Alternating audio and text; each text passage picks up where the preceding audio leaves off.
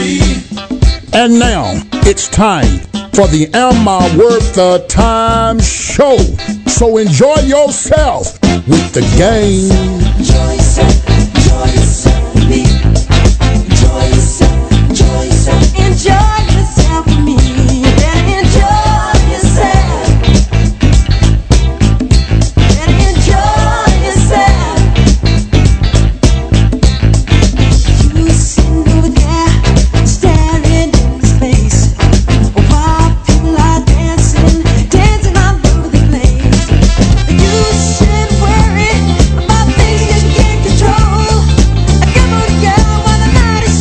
Am I worth the time? Woo! Enjoy yourself.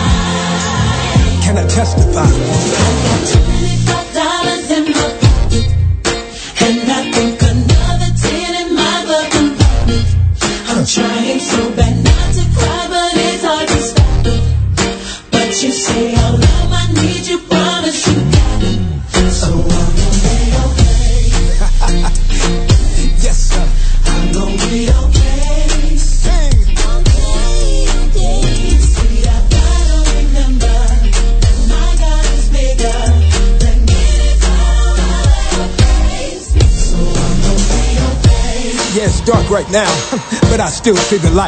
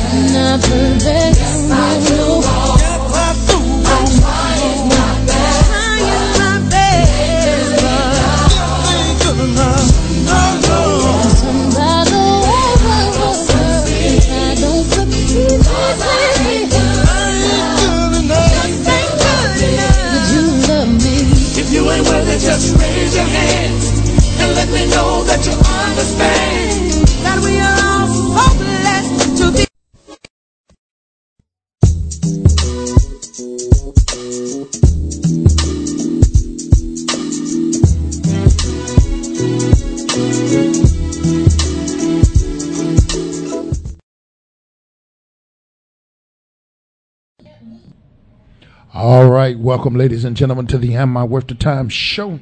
And we thank the Lord for this day. It is a good day. It is a good day. It is a marvelous day. And we are grateful for this day. Yeah, we're grateful for this day. We thank.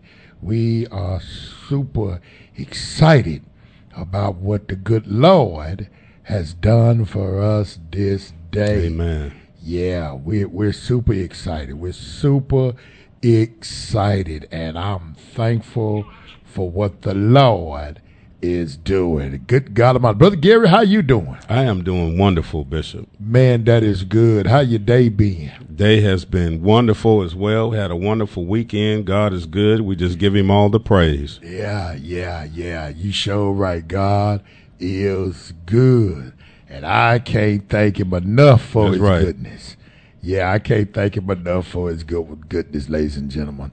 Listen, we want to go ahead and we want to share with you a scripture today. We want to share a scripture with you today. And that scripture that we want to share with you is found. Uh, it's a blessed day. We got some fabulous guests that's going to be coming.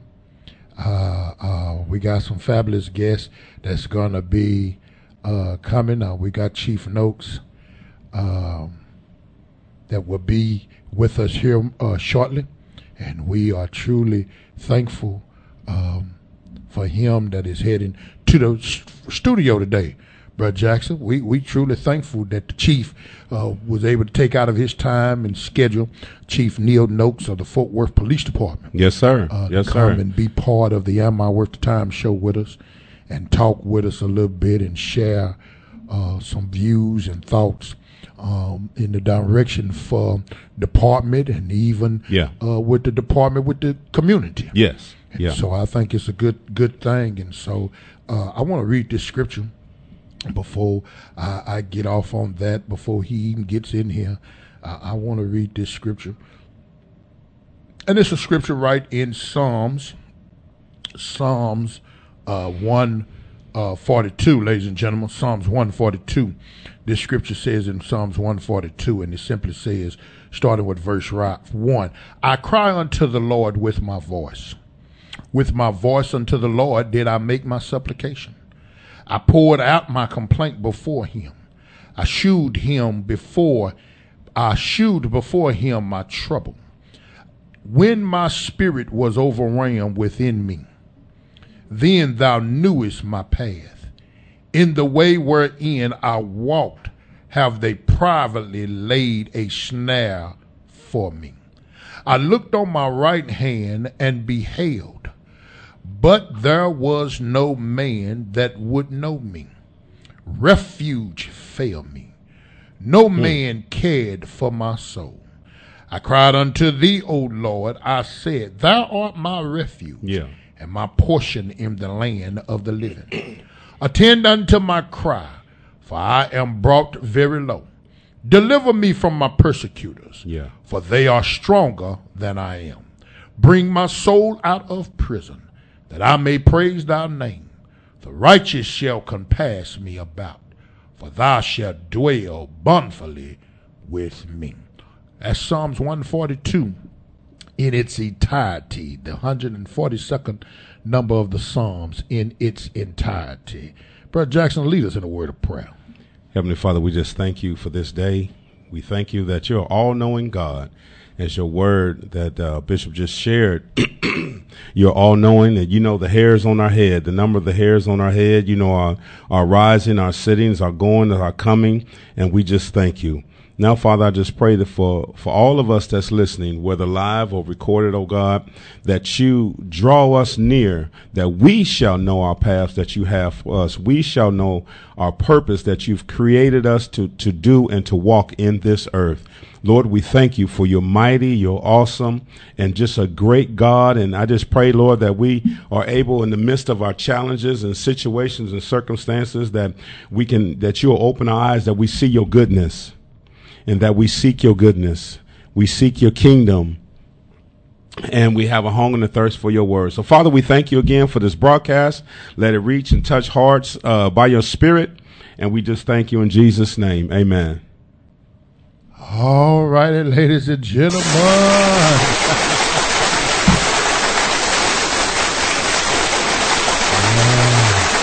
we'll be right back. We're going to go to a little song and we'll be right back. And maybe a black history person will be calling here shortly. Music has gone too far. You think we've gotten too radical with our message? Well, I got news for you. You ain't heard nothing yet. And if you don't know, now you know. Glory, glory!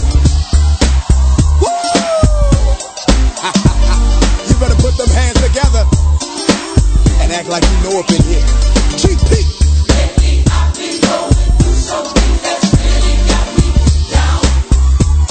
Put your hands together. Come on.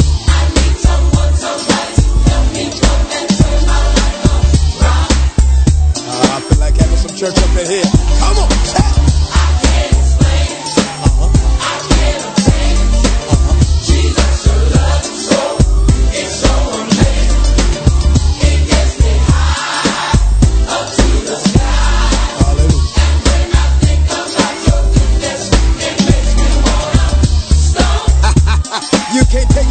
Devil. Makes me cut.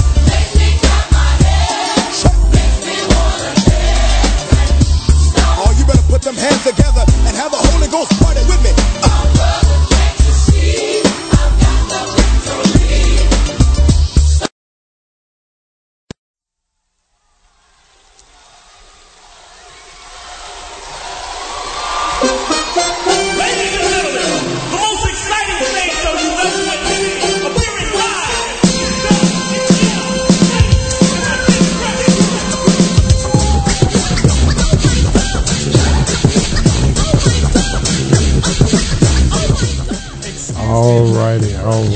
thank you. Today, we I think we got Lady Lady Lady Jackson. You on here? Yes. All righty. How you doing today, Pastor Jackson? Oh, I'm doing wonderful. Well, that's good. That is good. I'm so thankful that you made it with us. Uh, go ahead and share with us, ladies and gentlemen, Pastor Gina Jackson on the line, who's going to share with us this February Black History person. Come on. Okay, I have an interesting um, Black History fact today. Um, the person that I will be talking about today is Ottawa W. Gurley. And he was called O.W. Gurley. And he was a wealthy African American. He was a landowner from Arkansas.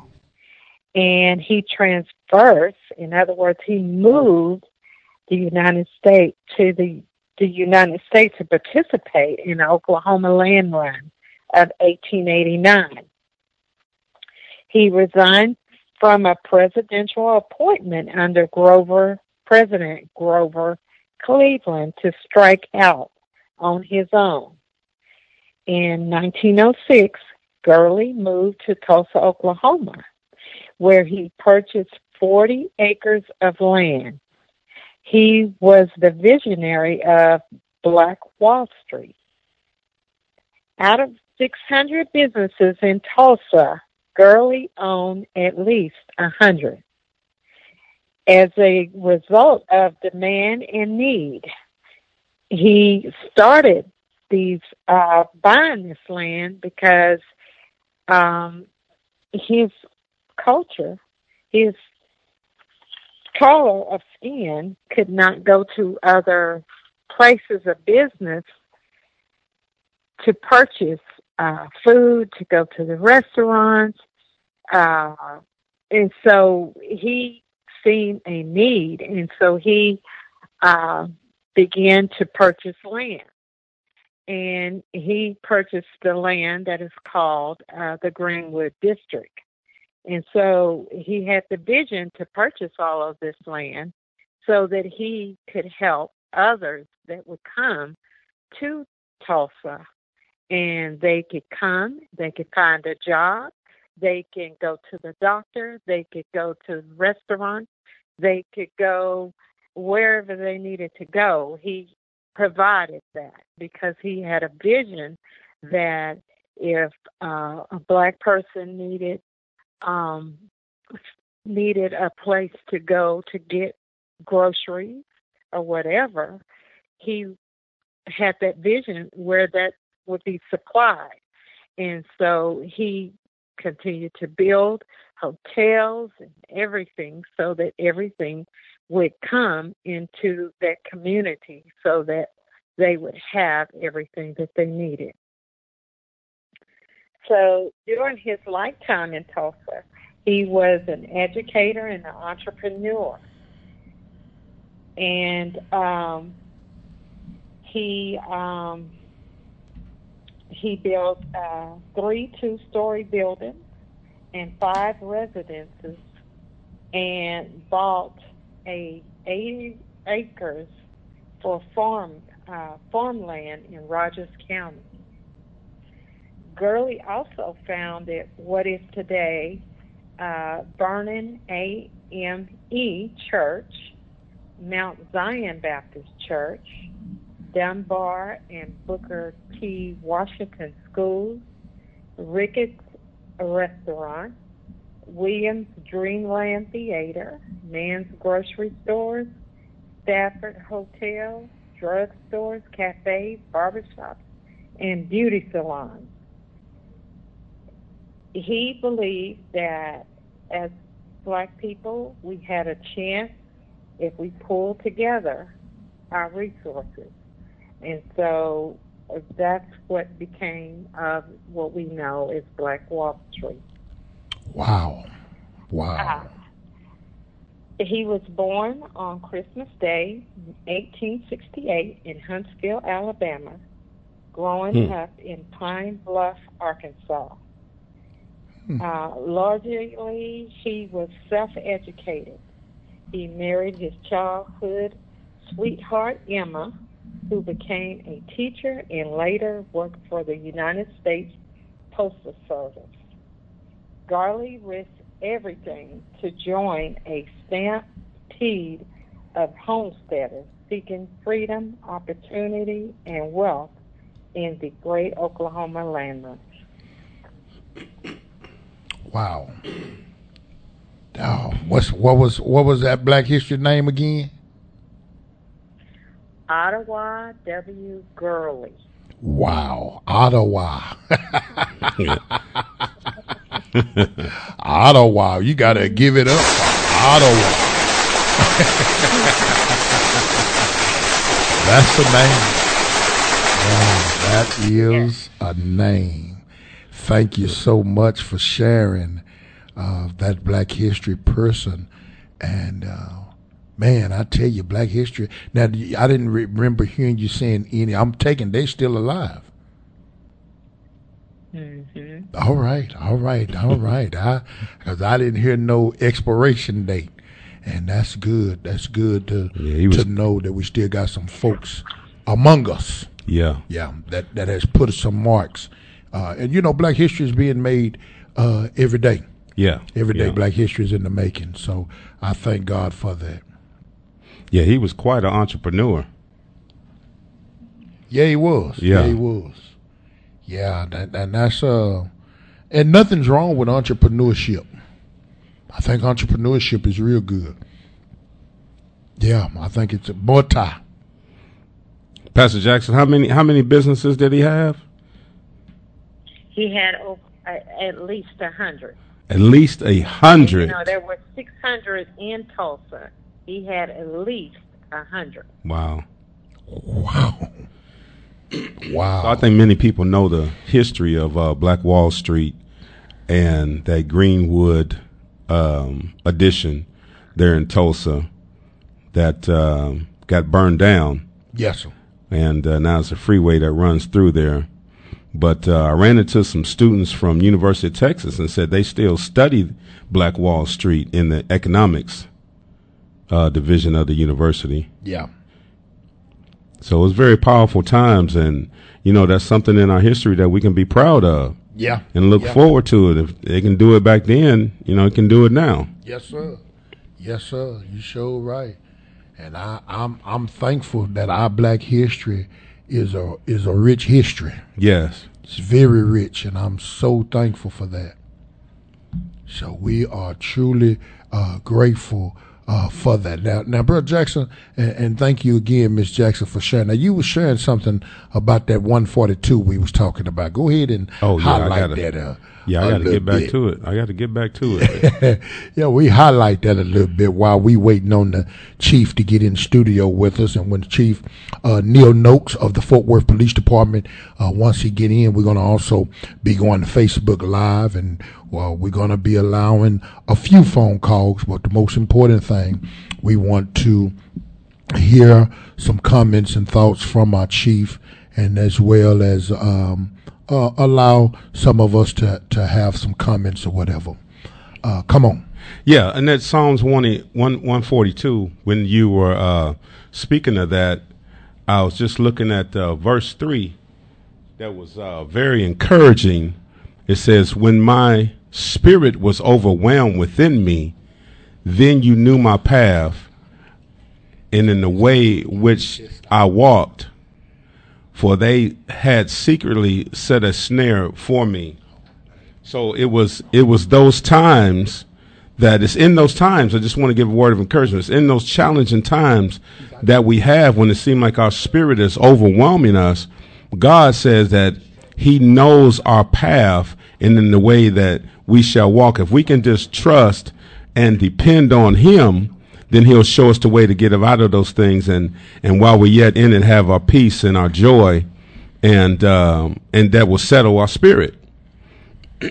I know uh, this past weekend I had a pass a call from my past, And uh, you know, we had to shoot that thing down. We have to remember something when we come out of when the Lord brings us out, not when we come out, but when the Lord brings us out of something, the devil don't and, and I'm not glorifying the devil, but the devil don't give up.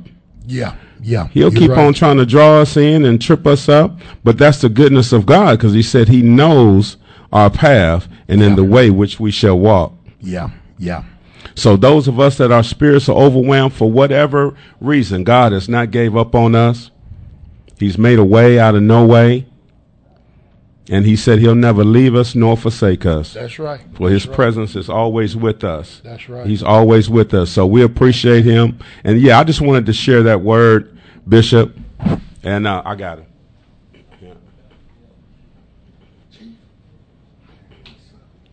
Yeah, so we, we just thank God for that word and um, and appreciate it. And so take that as a word of encouragement uh, for today. And we look forward as we go forth in the show. Amen. All righty. You show right, sir. You show right. Thank you right.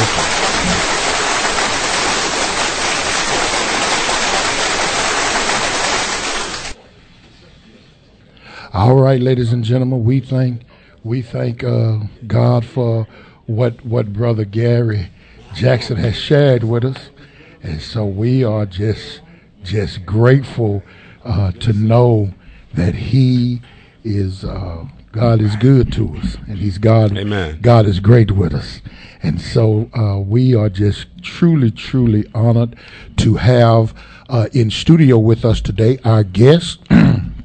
Our guest is uh, with us today, and we are truly grateful uh, for having our guest in studio. And I thank uh, some of the fellas for being in studio with me as well. Uh, with uh, our guest, and if you don't know our guest, our guest is none other than uh, Chief Niels Noakes of the Fort Worth Police Department. Y'all come on and give it up for Chief Noakes. Yeah, yeah. Chief Noakes of the Fort Worth Police Department, and we thank you, Chief, for taking out your busy schedule to stop here on the Am I Worth the Time show. How you been doing? First of all, uh, thanks for having me. The, the honor is all mine. I appreciate it very much. Uh, been doing really well. Good, Been doing really well. And I tell you, God is good Yes, he Man. is. Yes, he all the is. time. we had an officer who, may, you know, if things had gone a little bit differently, wouldn't be alive today. yes, sir. He was severely injured over the weekend trying to keep someone safe on the freeway. Was almost hit by a drunk driver and went about 40 feet over the side of uh, 820 onto the concrete. Wow. Pretty much destroyed the entire right side of his body, but God saw fit to make sure that he was able to live another day. All right. Wow. He's got a long road ahead of him, but he will be okay. He's strong, and uh, we're all thankful for God's love, God's grace, Yes, and the fact that He spared that young man's life. Yes. Yes, sir. Yes, sir. Yes, sir. So how you doing though? How I'm you doing well. You doing well? I am doing well. Thank you for asking. How are you? I'm doing great. I'm doing great, and, and I, I I just want you to know, Chief, uh, that I want you to be doing well mentally and spiritually, because your job is a very taxing job. Yes, sir. It gets difficult at times. Yes, yes, sir. sir. Yes, sir. And uh, again, we thank you for uh, joining us here on the Am I Worth the Time show. And I, I want to um, just ask you, Chief, uh, with the many people have heard uh, the saw about the advisory board. Help us help us to understand uh, the advisory board. Thank you. That's a, a great question. I think one that needs a lot more clarity. So, to really do anything impactful, anything positive, anything lasting in Fort Worth, it's got to be a collaborative effort. Okay. We've got to do this together. The, the police department cannot do it alone. The community cannot do it alone. But if we come together, Yes, sir. I don't see much we can't do. Right. Yes, sir. All right. So what we're wanting to do with this board is bring together a very diverse group of people. I'm talking about diversity of background, culture, race, gender, beliefs. Bring together a representation of Fort Worth. Yes, sir. And we're not looking for people who are going to come to the table and tell us they love us and everything we do is right. Yeah. Mm-hmm. Hey, we love those that love us. We want them to be a part, but we need people that will be honest with us. Gotcha. We need people who won't tell us what we want to hear. We need people who would tell us what we need to hear. Okay. I think there was a time in policing where we thought we had it all figured out. And we would go into communities and tell them what they needed. Okay. When all we really had to do was go to the community and ask them. They'll tell you. Okay. They will tell you. Yes. Yeah. So it's a way of literally and figuratively going into the community, connecting with the residents that live there, the business owners that work there, the the people that go and worship there, that go to the businesses, people who have a a stake in Fort Worth and want it to be the best city it possibly can yes. be. Yeah. Yes. Um, we've seen different groups across the country that that have been put together uh, to do this type of work. Some have been effective, some have not. Talked with a lot of people, talked a lo- with a lot of community groups. I've talked with other police chiefs. What we're hoping to achieve here is, uh, just to quote one of the chiefs, he said, "We had one and it turned into a circus." Oh wow. I don't need a circus. I need solutions. Yes, sir. Right. Yes, sir. And the only way we're actually going to find the right solutions and get buy in from everyone involved is by coming together to work on those solutions. Yes. I need someone that'll tell me, okay, you've got a policy where you do this. Yes, sir. Do you know what that's doing to our community? Yes. Do you know how it might be, no matter how well intentioned that policy was, guess what it's doing? I'm going to hmm. tell you one right now we're working on, we're changing, and it's developed a little bit over time, gotten better. It has to do with hair. Okay. And for those who can't see, I, I don't have a lot of it, but it's important to me. No, Um, you, you're on camera one, so they can see it right there. they, they see my haircut. so what we're looking at there are some of the policies that we've had in place for I don't know decades yeah. that address what professional hair looks like. Yes, sir. Yes, Yeah. this is what you need to ha- look like to have a good appearance in Fort Worth PD. Well, if I had hair, I have a certain type of hair. It's Right. worn a certain way. Not everyone has the same type of hair, and just because their hair is different does not mean it's not professional. Mm-hmm. It can be worn naturally, and let's talk about African Americans in general that have been working for our department. Have been trying, and a lot of them have short, tight haircuts. That's the way they like it. But some might want to have a more natural look. Some Yeah. might want to have cornrows, braids, plaits, twists, something a little bit different. Why not? I mean, really, why not? I don't think me coming to work with no hair at all, something, someone coming to work with a, a high tie, maybe a fade, somebody coming to work with something a little more natural is going to affect the way they do their job. All right. So we want to be representative of the communities we serve. We want to be inclusive. We want to be diver- uh, we want to diversify our department. But then if we bring people in and say, "Yeah, you can come join our department. We want you to," but you got to conform to this and start stop doing what you've done all your life with your Gotcha. appearance. Gotcha. Beards is something we changed recently. I mean, I never thought I would ever see a day where Ford police officers had beards or had tattoos exposed.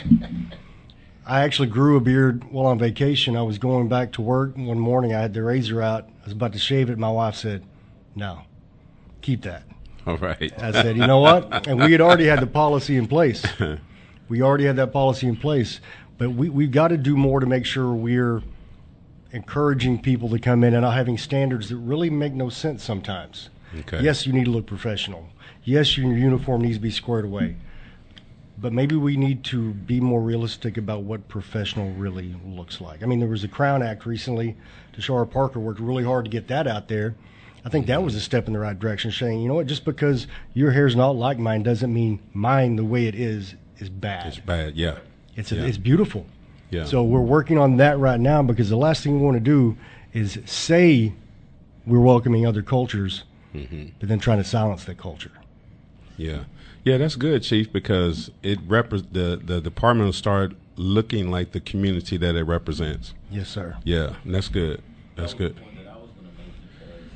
the tattoos or the natural look and other certain things that you just stated, it has nothing to do with the way they police. Right, policing is is an you know it's a job, it's a profession. Uh, when we start looking at that, that's what people have to understand. And the point you made earlier, it took me all the way back. I used to watch this show called The Wire. I don't know if you've ever I've, seen never, it, I've heard The of it, but never seen it. And there was an officer on there, and, and what you said was almost simultaneously to what he said that stood out. It was about just good old fashioned policing, and he said he remembered when it was a time when he stepped out of his car, got on the beat, the people in the community knew him.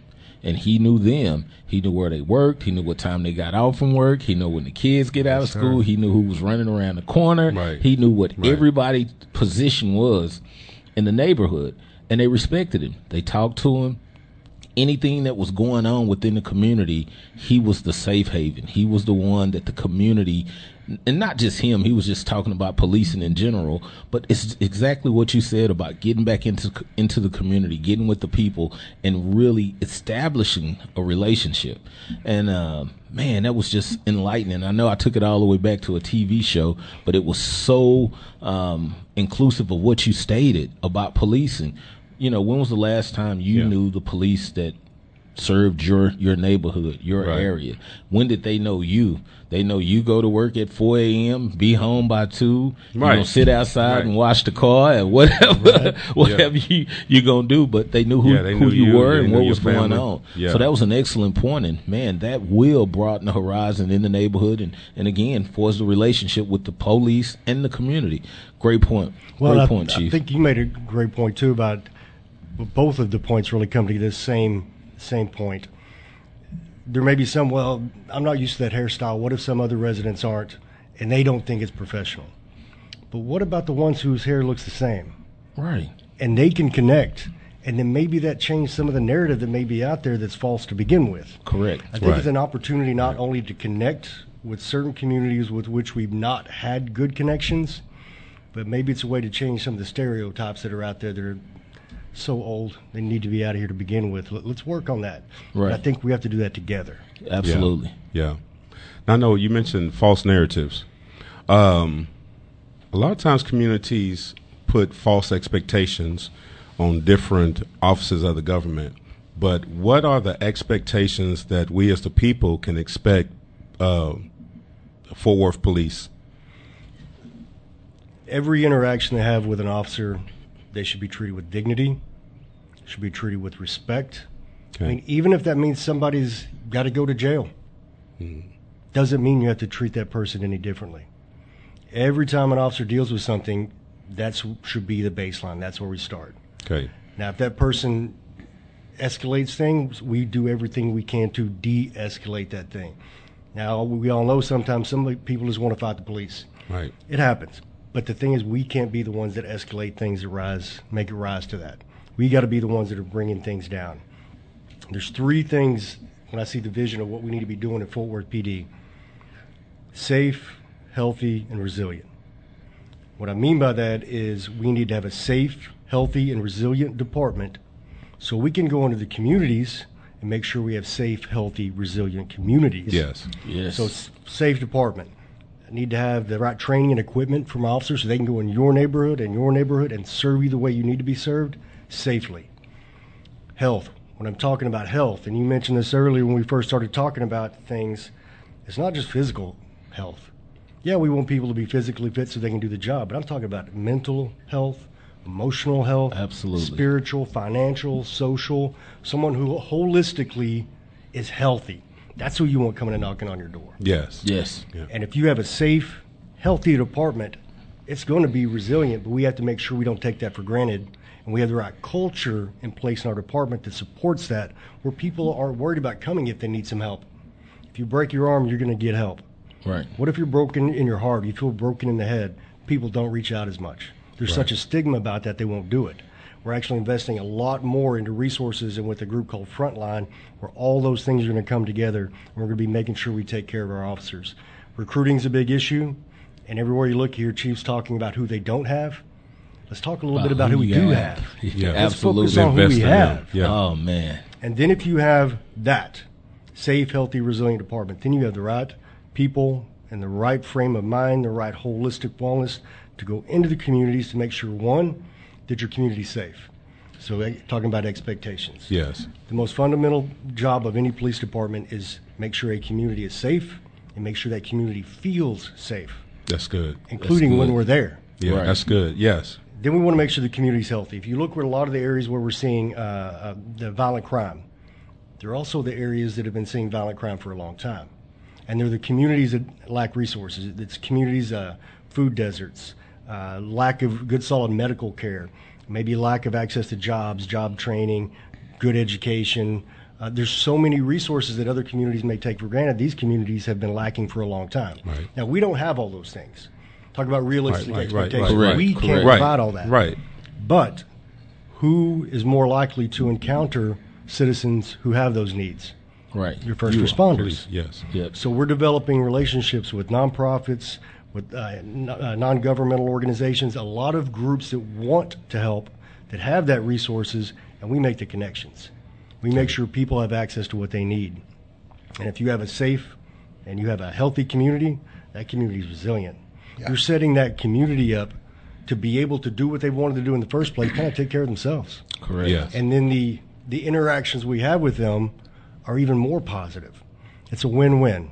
So safe, healthy, and resilient internally. We want to make mm-hmm. sure we are there so we can mm-hmm. serve the right way and take care of, of the officers we have Right. and all of our civilian staff so we can go out to the communities and make sure they're safe, they're healthy, and they're resilient as well. All righty, we have a caller that just called in. You, Boyd? you you got a caller? Come on, caller. Caller, you there? Hello, caller. Hello. Hello, come on. You just called in. You you with us? Uh, is this a, a radio station or something? yes, sir- yes, sir. You just called in, ma'am. Um, You just called in. What's what's on your mind? Drop it on the line. I, I apologize. Uh, I somehow inadvertently dialed the wrong number. I'm sorry. Okay, okay. Thank you, and have a lovely day. Thank you. We know that was a live call. yeah. That'll be the easiest call you take all day. Yeah. So, ladies and gentlemen, if you're just tuning in with the Am I Worth the Time show in studio with us live is uh, Chief Neil Noakes of the Fort Worth uh, Police Department. And Chief Noakes just got through sharing with us about uh, the advisory uh, board that he uh, proposed to the city council this past week. And um, he was giving some clarification uh, on what that board looks like and what he, he was expecting to accomplish. And we're hoping that uh, it would still come uh, to pass as he see fit as and uh, as chief. Uh, chief, let me ask this next question: What do you uh, see? far as us, uh, and you may have already covered a little bit of it, in the togetherness, uniting, and the commitment for change in the in our city. You're not really going to find, I don't believe, any more commitment for change than in the communities. Okay. Uh, we have a commitment to change as well, but when you live there, I think there's an even greater commitment. Okay. The commitment's in. We're committed, community's committed. The tricky part is that togetherness, where Yeah. we all figure out a way to come together. We all figure out a way to sit down, work through things, and the conversations will be hard sometimes. That's just the way it is. Uh, there's a lot of emotion involved. There, there's a lot of passion involved in these conversations. They say one of the best predictors of the health of any relationship is proximity. If we're never around one another, if we're never together, there really is no relationship. And the time to reach out for assistance and try to build a relationship is not in a time of crisis. Right. It's too late. Absolutely. Yeah. you that's have to build those bridges. You have to build those relationships beforehand. When I first became a, a commander, I was in North Division back in 2017. I sat down with uh, someone, uh, Assistant Chief Rob, uh, Rob Alldredge. I think he was the deputy chief at the time, and I said, "I've never done this job. Uh, give me some input. Give me, tell me what I really need to do to be successful for the department, for the communities, and you know, I don't want to mess this up." And he said one word. He said relationships. And I'll be honest, when he said it, I thought, "Is that it? That's all you got for me?" Yeah. Went a long way. Exactly. Yeah. I took it to heart. The first thing I started doing was building relationships, both in the department, in the community, with the business community, with the faith community, with organizations that had resources to help the community. It was the most powerful thing I'd ever done because I cannot do it all myself. The department, we can't do it all ourselves. But when we have relationships with those who are out there also wanting to help because they are committed, That's when you really get things done. Yes. It's absolutely crucial. Best advice I probably ever got from anyone in leadership was about building those relationships. Yep, absolutely. Relationships goes a long way, and and you know I want to go back to something you said a, a couple minutes ago, just uh, for us within that community effort for us to save the mentality and, and all of those things that combine that creates that that infra- infrastructure of uh, nourishment, understanding the will to be like, okay, the police is okay, this, that, and the other. One of the things I think we're all challenged with is a level of understanding the Right. expectation, right? Um, we have to have clear expectations, and and what I'm saying is from your department, some things that I've seen happen just literally a week ago. Uh, we had some homeless people uh, on our property, on our church property. And when I tell you, you would have thought your staff was grief counselors, right? we, we we called the police to assist with getting them moved and situated, mm-hmm. but it was more so of a, hey, everything is okay. Not here to take you to jail. Not here to cause any any Yeah. problems. It's just that, you know, this is something that we have to do, but the level of humanity that was given was by far I was just blown away because the first thing the guy said, you know, they were kind of stored away in the building. First thing he said, "Am I going to jail?" He said, "No."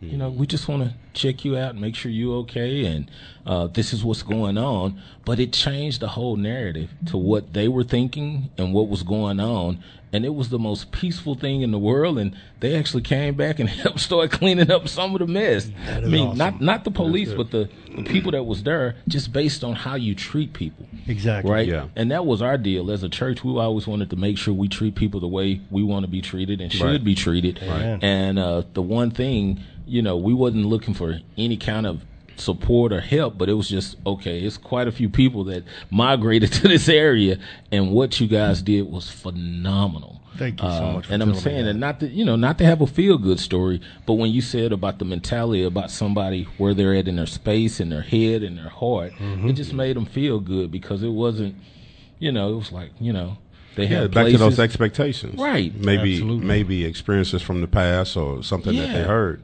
So that's good. Yeah, and I'm the only reason I stated share. it because what you just said, I seen it in action. Yeah. And whereas most of the time it was an uneasy feeling of okay, what they're gonna do, you know, they're gonna bring out the, you know, the old saying, the paddy wagon, bring them all, put them in jail, take them Yeah. off. But it was nothing like that, and that's that has a lot to say about how we're policing Fort Worth now. What are we doing? Actually, because this is in the community, the heart of the community. Absolutely. And uh, just wanted to tell you, by far, your message is getting across to your Thank staff you. and your members that are actually, you know, I always appreciate hearing stories like that. Normally, when people are not happy, I, I always hear about that. But when Right. something good happens, I don't always hear it. And I, I'm here to hear both. right. It's good to hear the good stories like that because that that is what we're teaching. When I was hired back in 2000, compassion wasn't really a word we talked about in policing. Humanity, Right. humility mm-hmm. was those weren't things we really talked about. Those are absolutely critical. That call could have gone completely differently, got sideways like that. Yes. Had they approached a different way Right. but they approached the right way. They had some empathy for the people that were there. They had some emotional intelligence. They could kind of read the, scene, see what was going on. This isn't a dangerous situation. There's some people maybe need some help here. Let's see what we can do to help these people out. I'll tell the uh, academy classes when I go talk to them. I'm, I'm not looking to hire law enforcers. We'll teach you how to enforce the law. That's part of our job, and we will do it. Right. Sometimes you got somebody out there spraying rounds at houses. They got to go to jail. We're going to take violent people off the streets. Right. But more than law enforcers, I'm looking for problem solvers. Because problem solvers know when the law needs to be enforced, mm-hmm. and then they know when to have some compassion and say, hey, maybe we can help you out here. Man, went Night a long way. Yeah, absolutely. Yeah. That's good, Chief. And I, I, again, I thank you and thank you, Mike, for highlighting the good that uh, the Fort Worth Police Yes. Department Correct. uh, do do, and their kind and courteous that has uh, made a shift. And and I want to say to all of our listeners that are listening, are you doing your part? Because I believe Chief is doing his part. Are you doing your part to help uh, our communities and our children and our cousins, nieces, and nephews and friends to simply be kind to the police? Uh, because a lot of our problem is a humanity problem. Yes. Uh, and I, I can see it just like that. Stevie B on the I'm with the time show. A lot of our problem, uh, Chief gonna be nice about it, but a lot of our problems is a humanity problem, and he can't teach the humanity problem. That starts at home. Uh, uh, that, that's just the bottom line to it. You can give us a call. Quit putting it in the text uh, for me to say it, but you can give us a call here at 214-556-6239. Chief, someone wanted to know uh, what has been your biggest challenges as police chief? There's there's a lot. I tell you, one of the the biggest realizations I had to make because I've I've always been one of those people that want to bring folks together. I want to collaborate. I want to try to make as many people happy as I can. I mean, I need to, I'm will make the right decision, what I believe is right. But I- I'd always heard this, but until you really live it, it's different. Yeah. Yeah. Every decision I make, every decision I make is going to upset someone. Yeah. Yeah. There's That's no right. decision I can make that will make everyone happy. That's right. That's I've right. tried. That's right. I've tried over and over. It hasn't happened. I could go to work tomorrow and say I'm going to give everybody a ten thousand dollar raise, Yeah. And somebody say, "Why isn't it twenty thousand there?" you just put me in a different tax bracket. You know what kind of taxes I'm going to have to pay? You should have gave that to me two months ago. What took you so long? exactly. I could go into the community and say, "We're going to come out here every weekend, and we're going to be a part of this, this, and this." Why don't you do it every single day of the week? What's wrong? Yeah. Yeah. realistically, we have limitations on what we can do. I have limitations on what I can do. And the number of, of competing interests is endless. I mean, we've got a city of a million people. I've got a department, when you consider all the staff, of almost 2,500. We've got a, the city as a whole employs seven to 8,000. And I really do look at every decision how is it going to affect each one of these areas? Yeah. who will be affected if I make this decision? Who will be affected if I make this decision? How do I make this decision that's going to get the most good for the most people? But I don't think I've made a single decision. I just don't know if there is one at this position where I'm going to make everybody happy. Yeah. And I've had to be okay with that. And I, I, I go back and think sometimes, Neil, just be still. I have to go to that scripture. Be still and know that I'm uh, God. Yeah. Yeah. Right. Yeah. Because the thing is, I, I'm, I may be the chief, but I'm not in control. Yes. I'm really not. Right. Right. And I got to realize I'm doing the best I can, trying to follow God's will in what I do. But I, I, I'm human, Right. and it's it's hard to think. But sometimes I'm going to look back and think, you know, that maybe that was not the right decision, Yeah. and I got to live with that. Right. You make the decisions you can, with all the information you have, the best decision possible, knowing people are going to be somebody's going to be angry about it, mm-hmm. and then you got to move on to the next one because there's no shortage of decisions coming down the line. That's been difficult for me because I want to make the perfect decision, and there is no such thing. Right. Yes, sir. Yes, sir. Right. You know. Yes, you know, Chief. Um, Hold on just a minute, Brother Jackson. We got a new caller that just called in. Caller. Okay. Caller, come on. Your last four is 4635. Come on. Yes. Good evening, everybody. Uh, good evening, Chief Knowles. Um, that was my question. I thank you for asking that question, and I thank you for your answer, Chief. I actually just wanted to offer a word of prayer for you, if I may, Please. for All you and your family. Come on. That's good. Come on. All right. Uh, let us pray. Father God, we just want to thank you, Lord. We want to thank you for Chief Knowles, God, for you putting him in place of position that we need for this day, God. yes. Lord, I just want to thank you for the man, for the righteous man that you have established for such a time as this, Father God. Lord, as he seeks to do your will, as he leads the Department of uh, of Police for Fort Worth, God, I just ask that you continue to crown his head, Father God, with wisdom, Lord. I ask right now, God, and I thank you in advance, Father God, for protecting him, Father God, daily Yes, Lord. as he comes and as he goes, Father God. I want to lift up his wife and his children to you, Father Yes, God. And I thank you for putting a hedge of protection around them, Father God. Lord, I thank you for the work that you have established in him, God. And I thank you for the light that he so confidently and boldly shines for you, Father God. Yes. Lord, I ask that you continue to establish him, Father God. Lord, we rebuke Satan's attempts to come against him, Father God, as he seeks to do your will, Father God, in position of power and of leadership, for this great city of Fort Worth. Lord, we thank you and we love you, God. Help us, God, to get in line to be about your business as we support him as he supports us, Father God. I want to pray for our city, Father God. I ask Yes. right now that you continue to Yes, ma'am. yoke us heart to heart, God, by love, Father God. This man speaks love. He's doing your work, Lord, and we love you and we thank you for for for him, Lord. We just love you, Lord, and I just want to thank you. Uh, and it's our prayer. In Jesus' name, amen. Amen. Amen. Amen. Thank you, Thank you. sister. Amen. Thank you. If for I may, that could I say something Yes, real quickly? Yes, so. I was just talking about Psalms forty six ten about you know being still, and you know another uh, translation of that scripture, "Be still and know that I'm God," was "Let go." And know that I'm God. Sometimes I got to let go. Right. But it's uh, thank you first of all for that prayer. It was beautiful. It was needed, and it's appreciated.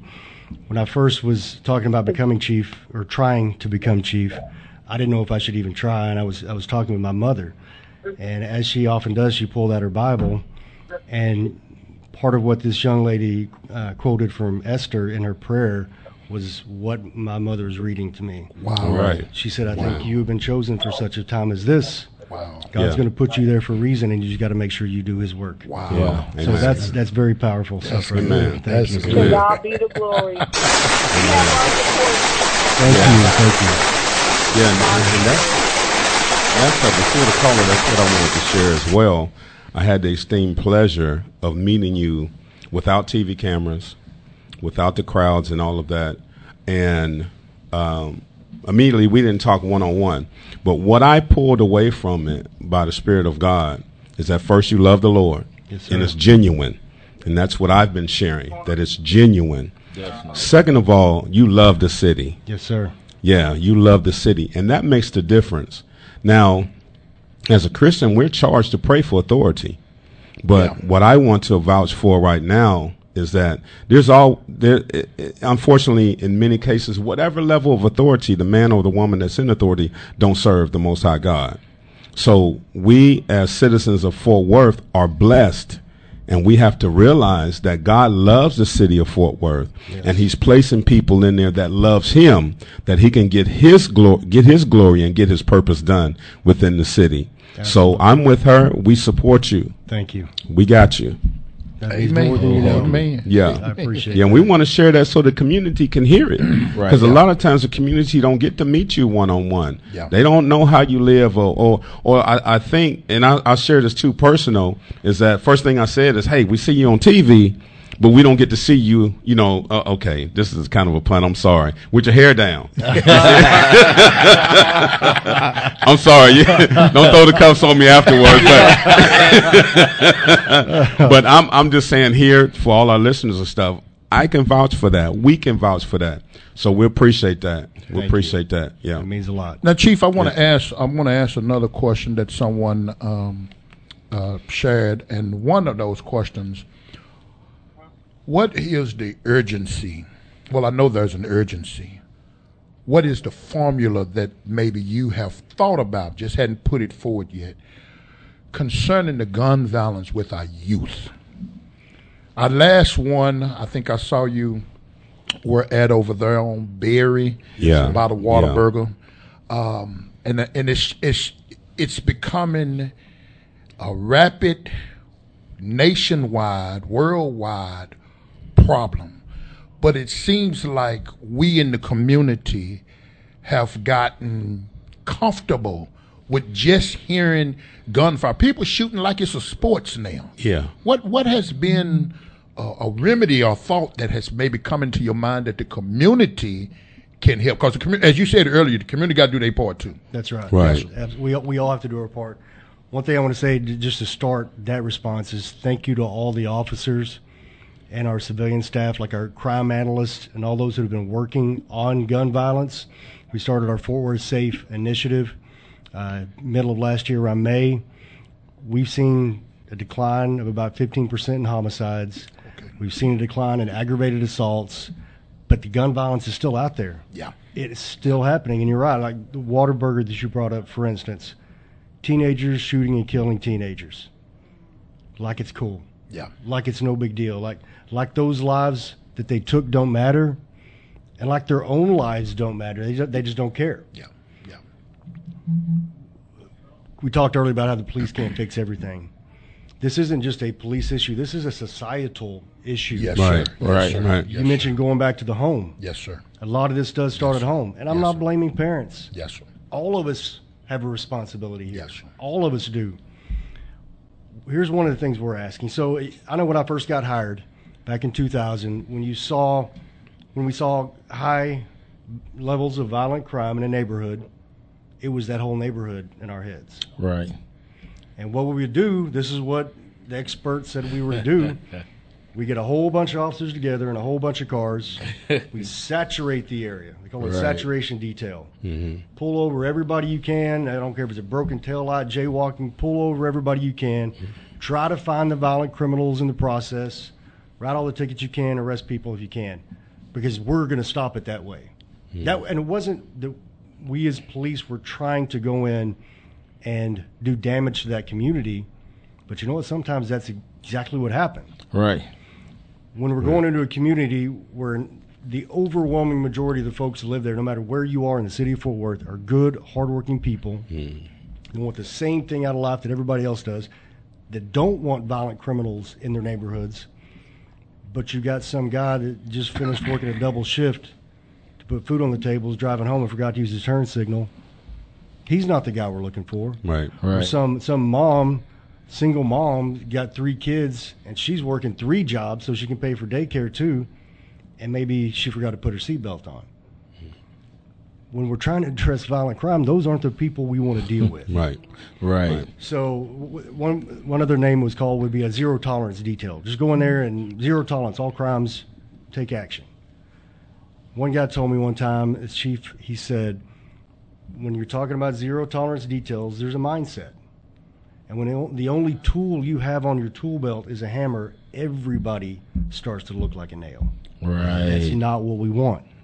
So what we've done, we've taken a, a lot of the technological advances that have happened over the last 10, 20, 100 years, a lot of them here just very recently, on how we're able to track violent criminals. Uh, we have cameras up in some neighborhoods that, that'll run license plates, and we I know it's a very controversial issue with some folks. We're not out there trying to find somebody maybe got a ticket that went to warrant. We're trying to find people in stolen cars with uh, murder warrants, with aggravated assault warrants, people who are out there doing violence in our communities. That's what we're going for. It's not a hammer, it's a scalpel. We're precise. We go exactly where it is because even if you have a neighborhood, man, we're having a lot of crime in this neighborhood. If you look around, say the neighborhood is one one block by one block, there's probably just one house in that whole block is doing it. Right. If the neighborhood is one mile by one mile, you're talking maybe one block is where you're seeing the issues.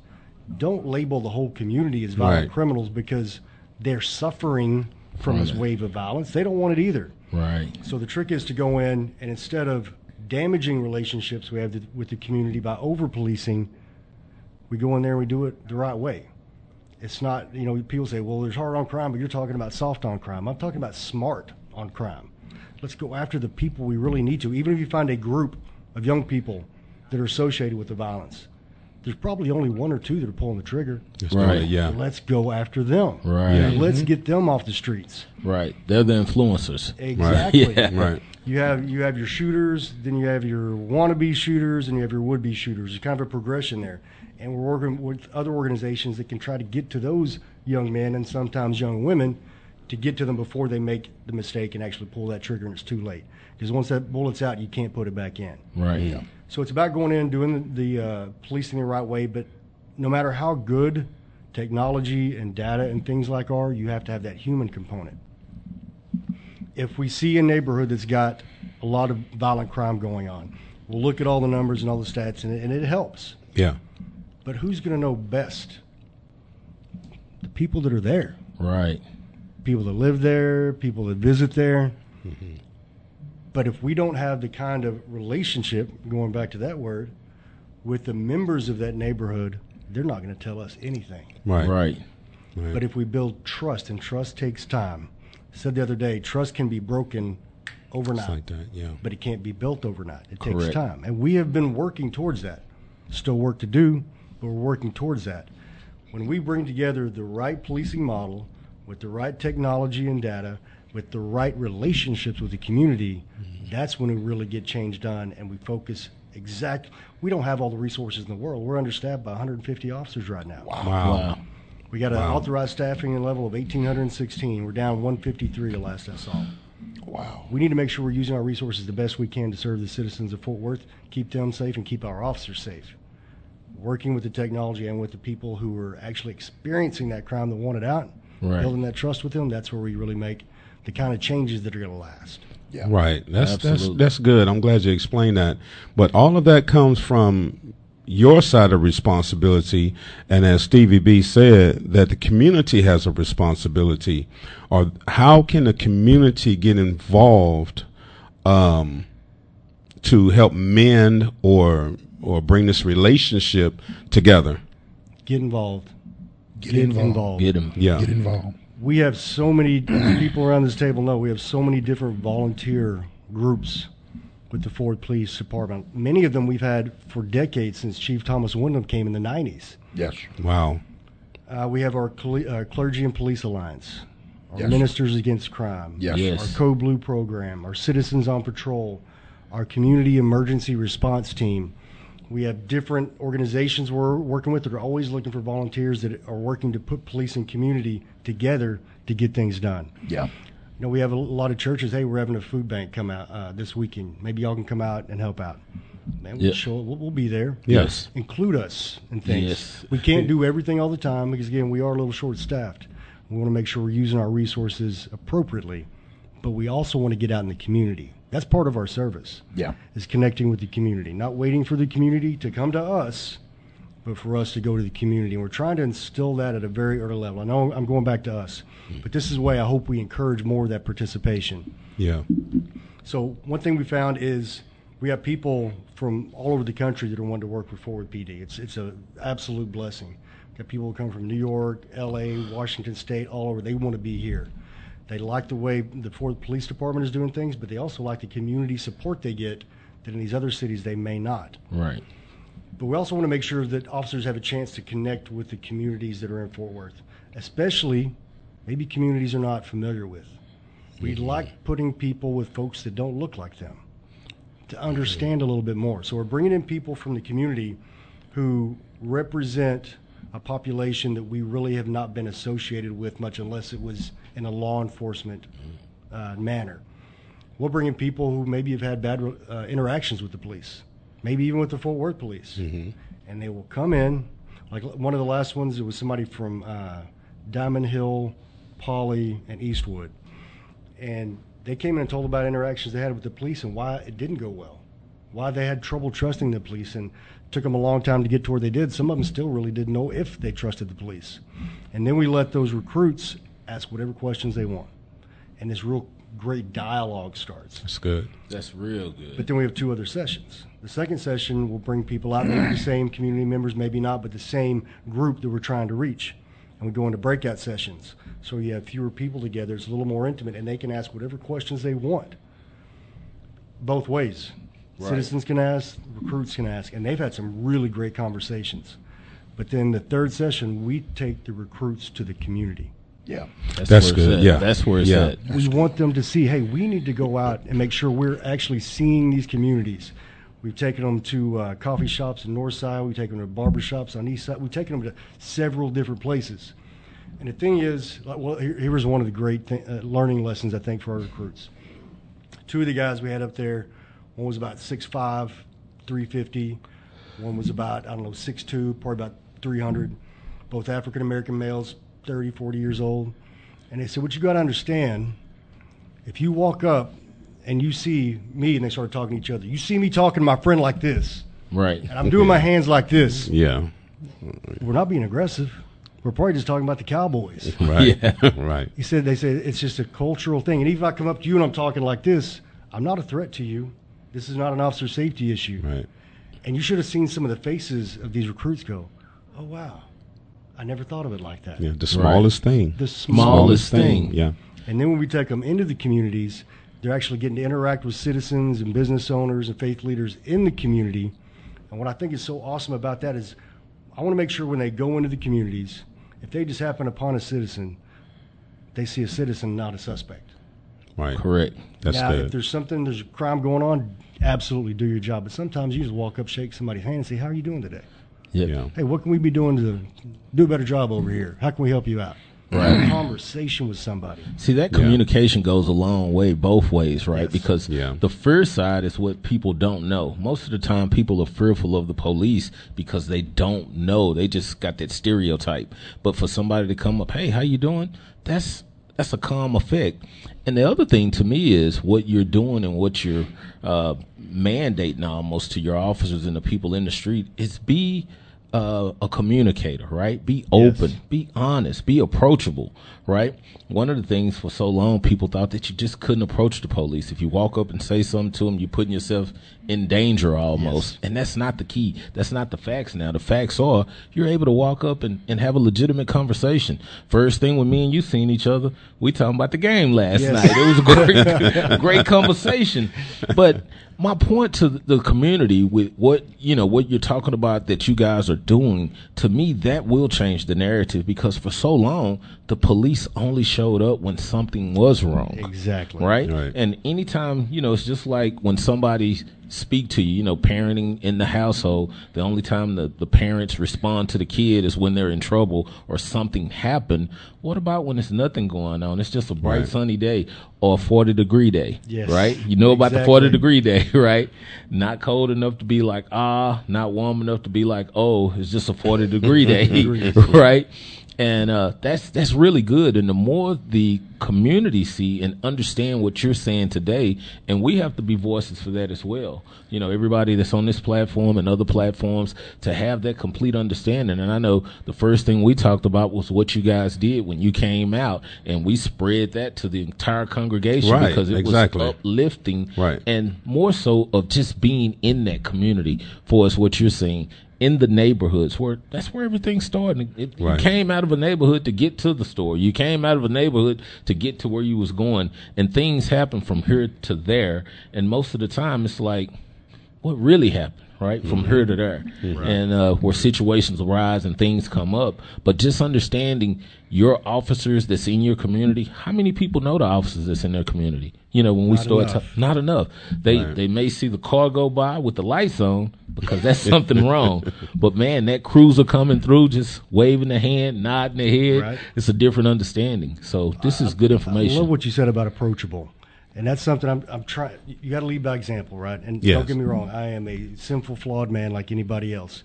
But I'm trying to set an example. And one is be approachable to everybody, community members, no matter what community I go to, but also with our officers and our recruits. So you, we really revamped our training environment at the academy. Used to be very militaristic. Anytime anybody walked by, especially the chief walked by, everybody had to stand at attention and scream, "Good morning, sir." Hold on a minute. We got a generation of young people, and don't get me wrong, I'm not knocking millennials or anybody else. They are some bright folks. Yeah. right.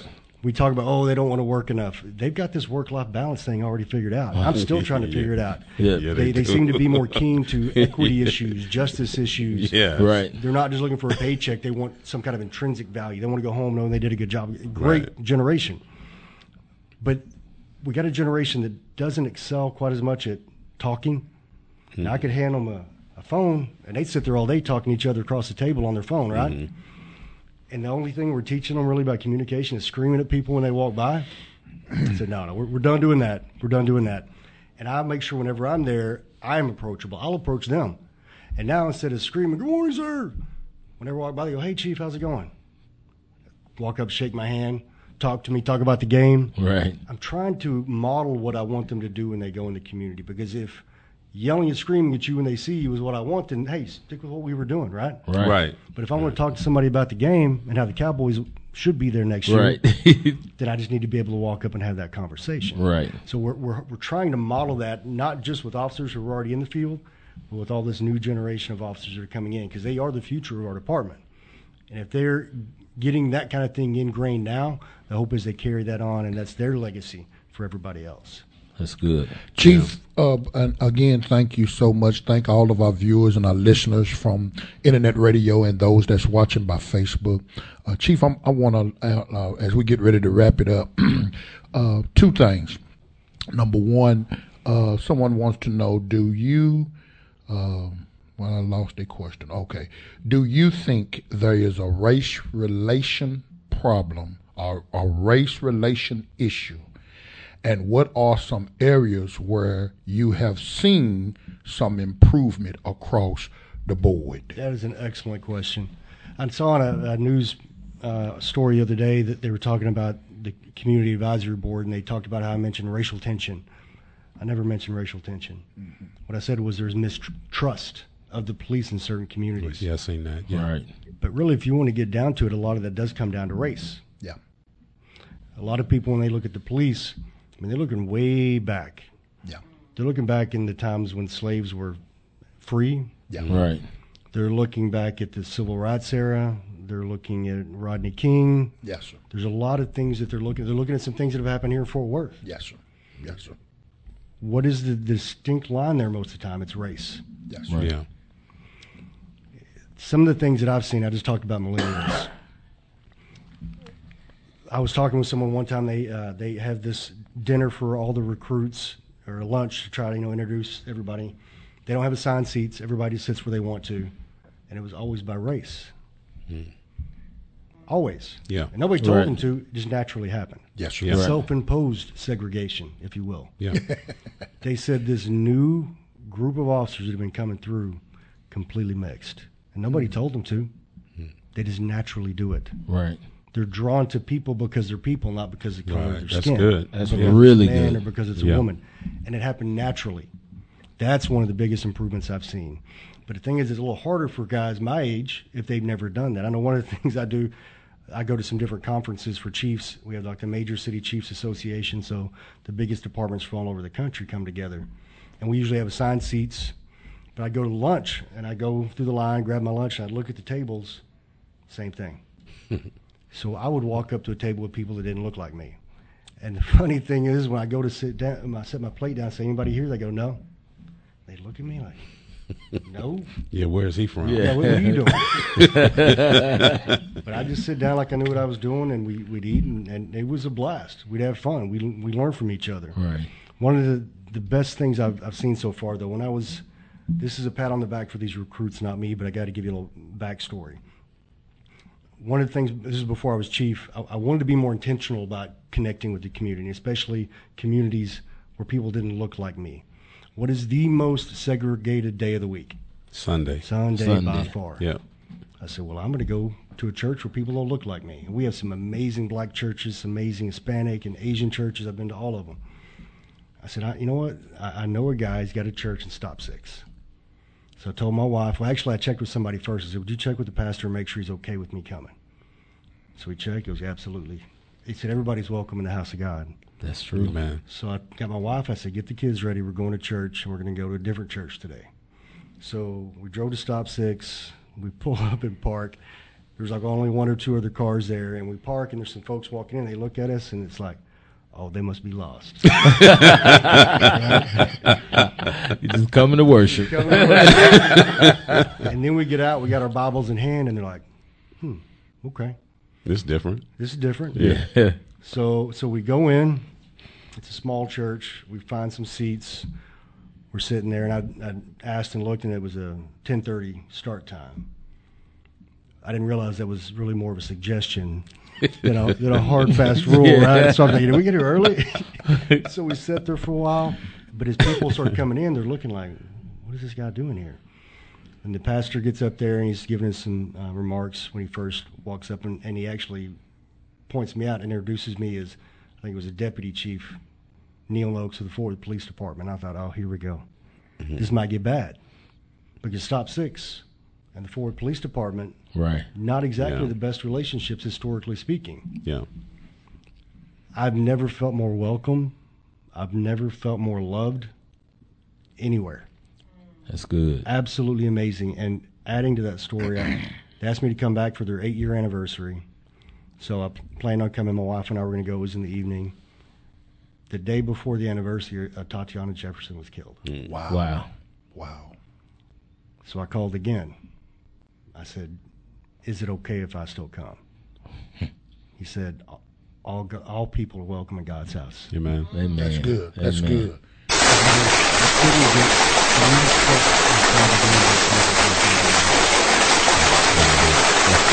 Absolutely embraced us like family, loved on us while we were there, prayed for us while we were there. It was one of the most amazing things. So the pastor was one of the people that came and talked to the recruits. So when I was talking about people coming and speaking about their communities, Mhm. Right. kind of giving the history of their communities and their personal history, he told that story, and they just, just left it at that.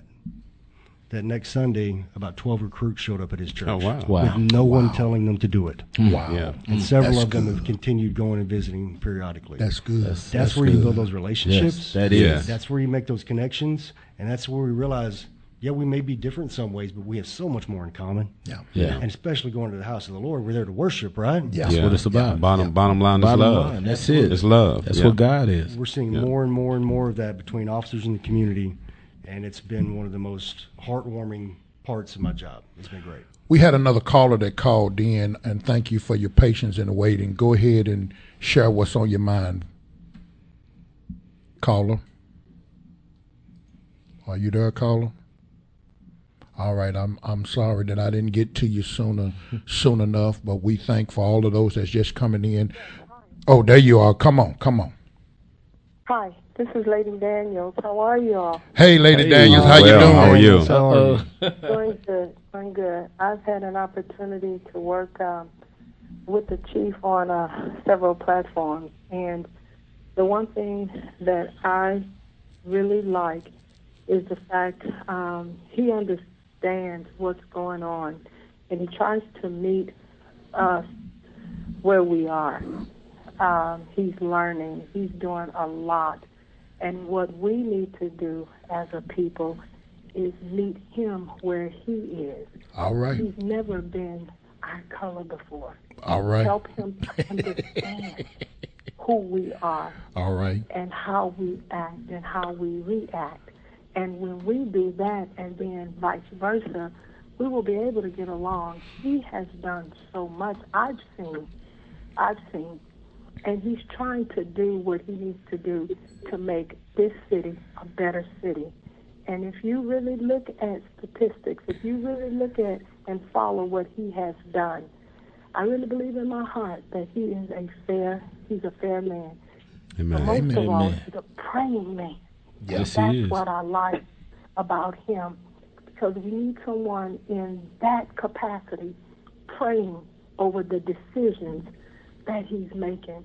So, Chief, I, I applaud you, and of course, I've always said to you, whatever I can do, I am here for you.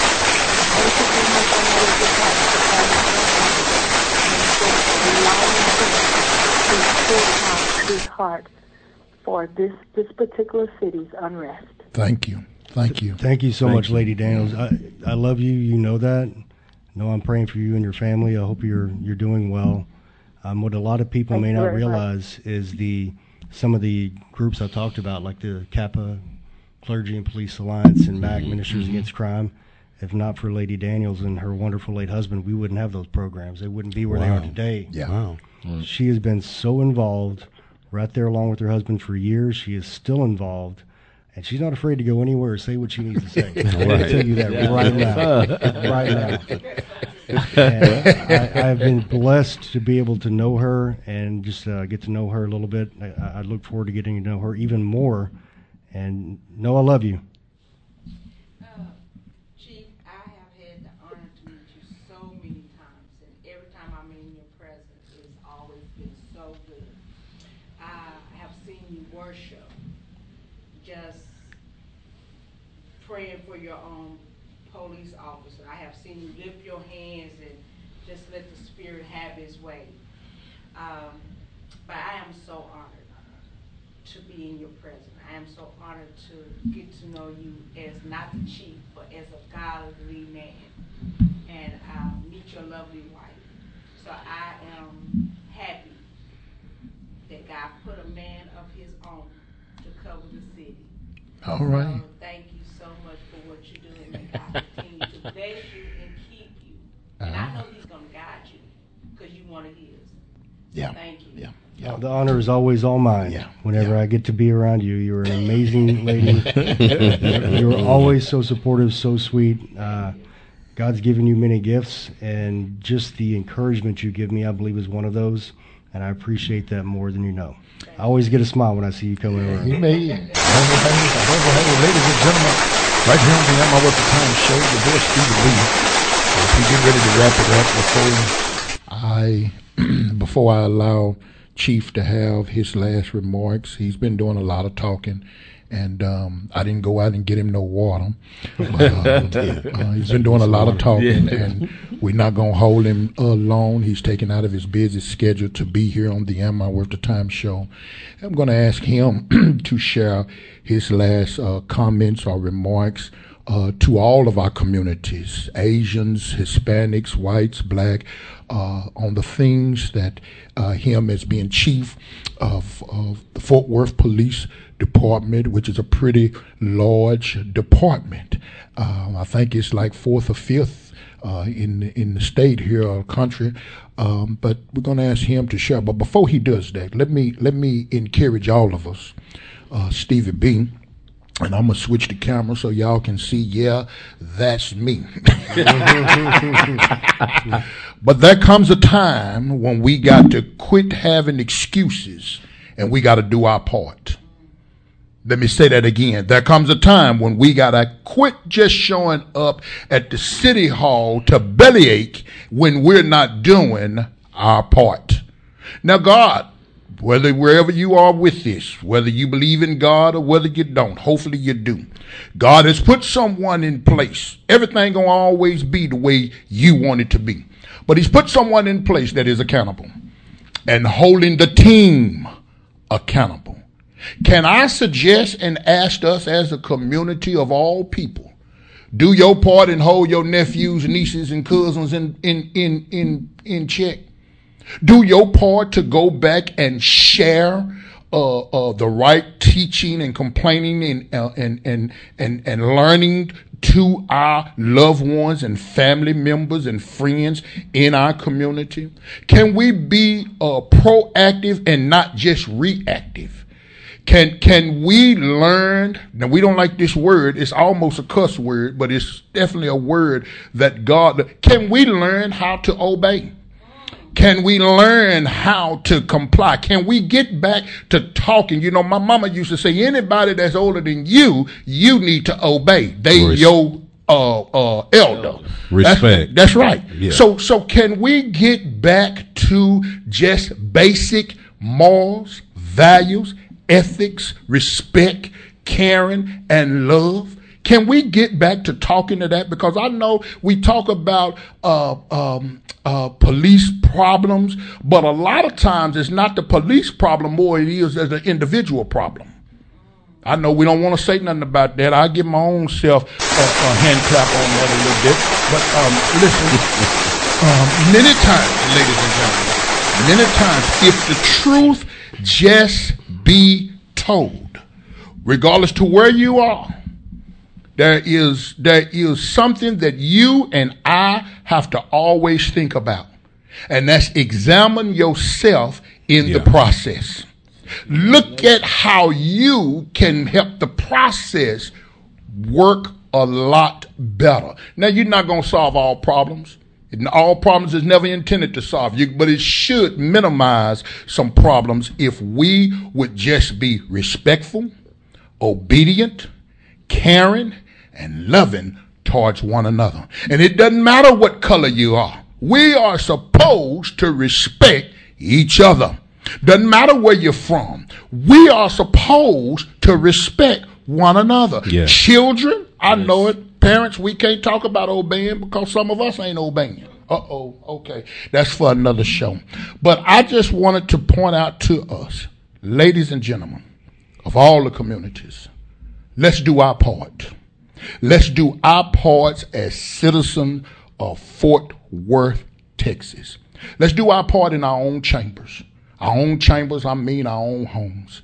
Let's talk about how we cannot be the problem, but help bring solution to the problem. And one way we can bring solution to the problem is if we get back to the basic morals of life.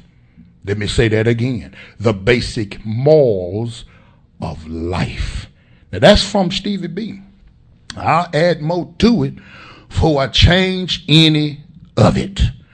Thank all of you for calling and sharing with Chief. Thank you, the young lady that called and prayed for Chief. Thank you, uh, Mike Sims, for sharing the positive side that we have seen within the Fort Worth Police Department. Thank you, Brother Jackson. Thank you, Lady uh, Jackie Bell, and anyone else. Uh, you about you about finna miss it, cause we finna let Chief go. Uh, he's got a he's got babies to tend to, both young, small, and grown. that he's got to go check on too. So I'm going to ask Chief. Chief, again, thank you for taking out of your time to come to the show and share your thoughts. You have last remarks, comments, whatever. Thank you so much for allowing me to be here today. This this was an honor. I I am so thankful to be where I am. God is so good because if you'd asked me a few years ago if I thought I would be the chief of police in Fort Worth, Texas, I, I would have thought you were crazy. But God saw fit to put me here. I am not perfect, but please know the decisions I'm making are coming from the heart. They're coming from a good place. I'm not trying to impress anyone to get a job. I have the job All I want. Amen. Amen. What I'm trying to do is listen to God, listen to that still small voice, listen to wise counsel from people that I respect, like the folks around this table. trying to listen to the officers, trying to listen to our communities, and I'm trying to listen to our city leaders and make the best decisions for the entirety Yes. of that group. Yes. Not for any one person, not favoritism here or favoritism there. And I know because of that, I'm not going to make all of any of the groups happy. What I ask is a little time to earn trust, a little time to prove that we are changing. Culture takes time. Amen. Amen. I believe 100% the culture is shifting.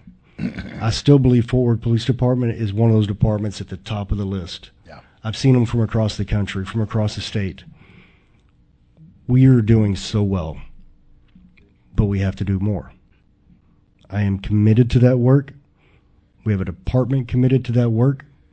I know we have communities that are committed to that work, but I would love to see even more more folks from the communities come out. Be a part of it. Be a part of the change we want to see. Let's make it happen together. The only way we ever really get anything done is if we're all at the table, we're all part of the conversation and the decision making, and we come away with solutions. And I believe 100% in my heart we can do that. Thank you so much for your time. Thank you again, you. Thank you. We are Fort Worth. That we are. We are Fort Worth. Brother Jackson, before we Yes, get ready sir. to get out of here, give us our closing prayer. Ladies and gentlemen, we thank you for tuning in to the Am I Worth the Time show. We're here every Monday from 5 p.m. to 7 p.m.